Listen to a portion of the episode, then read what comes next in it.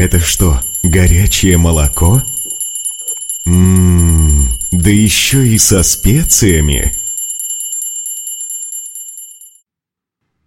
Вся наша жизнь состоит из встреч и расставаний. И это значит, что и основа культуры – это умение правильно встречаться и правильно расставаться. Такой, казалось бы, простой аспект жизни, но сколько в нем может быть глубины, сколько в нем может быть всего интересного, сколько в нем может быть философии. Культура встречи и расставаний состоит в том, чтобы каждый элемент нашей встречи способствовал улучшению наших отношений, способствовал нашему развитию, приносил счастье. Каждый элемент культуры несет в себе особое, глубокое, многоуровневое значение – и чем больше цивилизация понимает значение этих элементов культуры, тем более эта цивилизация действительно благостна, тем больше она счастье приносит.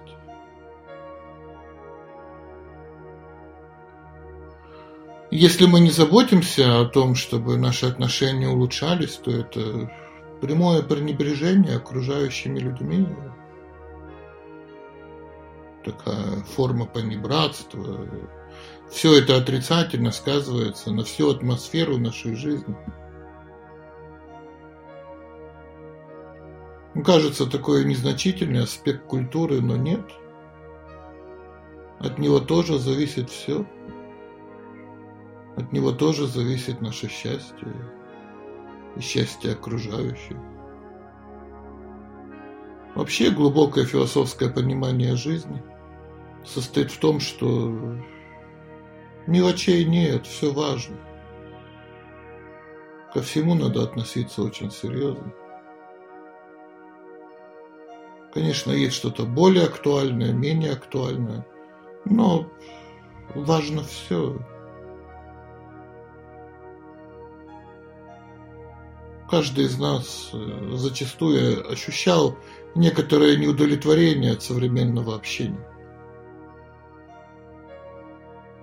Оно, как правило, возникает от негармоничного поведения во время взаимоотношений.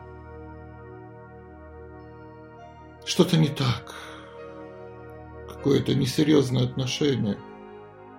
Даже к таким простым элементам.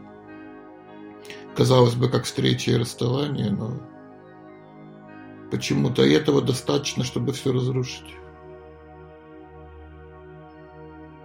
Полноценное проявление культуры достигается за счет задействования всех сторон человеческого сознания. Можно посмотреть, как это происходит на примере той же самой встречи. Чтобы проявить настоящее дружелюбие при встрече, мало сказать простое приветствие. В этом случае оно не затронет все аспекты человеческого сознания. Ну, привет, ну и тебе тоже привет. Понятно, что этого будет маловато. Давайте посмотрим на то, как это проявляется в глубоких культурах. Сначала, как правило, приветствие начинается с уровня души.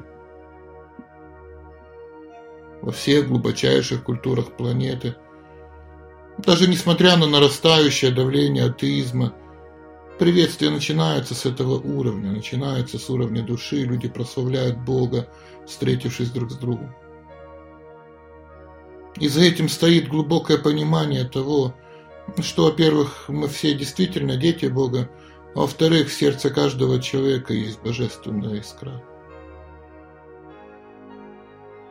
Поэтому вроде бы встречаются люди, а прославляют Бога. И это значит, что они действительно люди – потому что не забыли о Боге. Но этого мало. Если мы на этом останавливаемся, значит мы фанаты, и наше сердце еще заковано в железо. Поэтому мы пойдем дальше и затронем ум человека. Для этого при встрече надо выразить свою радость от того, что судьба нас свела с этим человеком. Ну, так как ум зачастую не уверен, рады ли мы ему или не рады. Так что хотя бы ради собственного ума надо повести себя при встрече культурно, повести себя дружелюбно. Поэтому при встрече произносятся слова, которые предназначены специально для ума. Как я рад тебя видеть. Как хорошо, что ты пришел. Вроде бы простые слова, может даже банальные, но ум успокаивается. Мне рады, слава Богу. Отношения улучшаются. Хотя бы мы не враги. Хоть кто-то мне рад. Это необходимо для нашего ума. Иначе мы не будем чувствовать себя спокойными и счастливыми. Но этого недостаточно так как человека волнует и то, как он выглядит, как его воспринимают, в конце концов, что о нем думают. Ну да, это, казалось бы, физический уровень, но он есть, и игнорировать его было бы очень некультурно. Чтобы затронуть этот уровень, для этого необходимо похвалить внешний вид человека, его облик, заметить, как внутреннее проявляется через внешнее. Таким образом, физический уровень одухотворяется. Может быть, хватит таких простых слов, как «Твой вид меня вдохновляет, твои глаза одухотворились, ты светишься духовностью, ты выглядишь как мудрец». Вот он, секрет одухотворения материи. Это происходит еще прямо при встрече. И в завершении мы должны поинтересоваться тем, что происходит в разуме человека. А это уровень его дел, проектов, свершений. Поэтому необходимо сказать э, эти всем знакомые, казалось бы, слова «как дела?».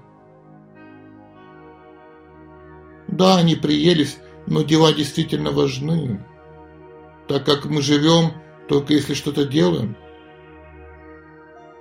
Деятельность не банальна. Это наше служение, наше служение миру, людям, Богу. Поэтому, уважая деятельность человека, мы уважаем его служение, уважаем его разум, уважаем его жизнь. Деятельность – это и есть жизнь.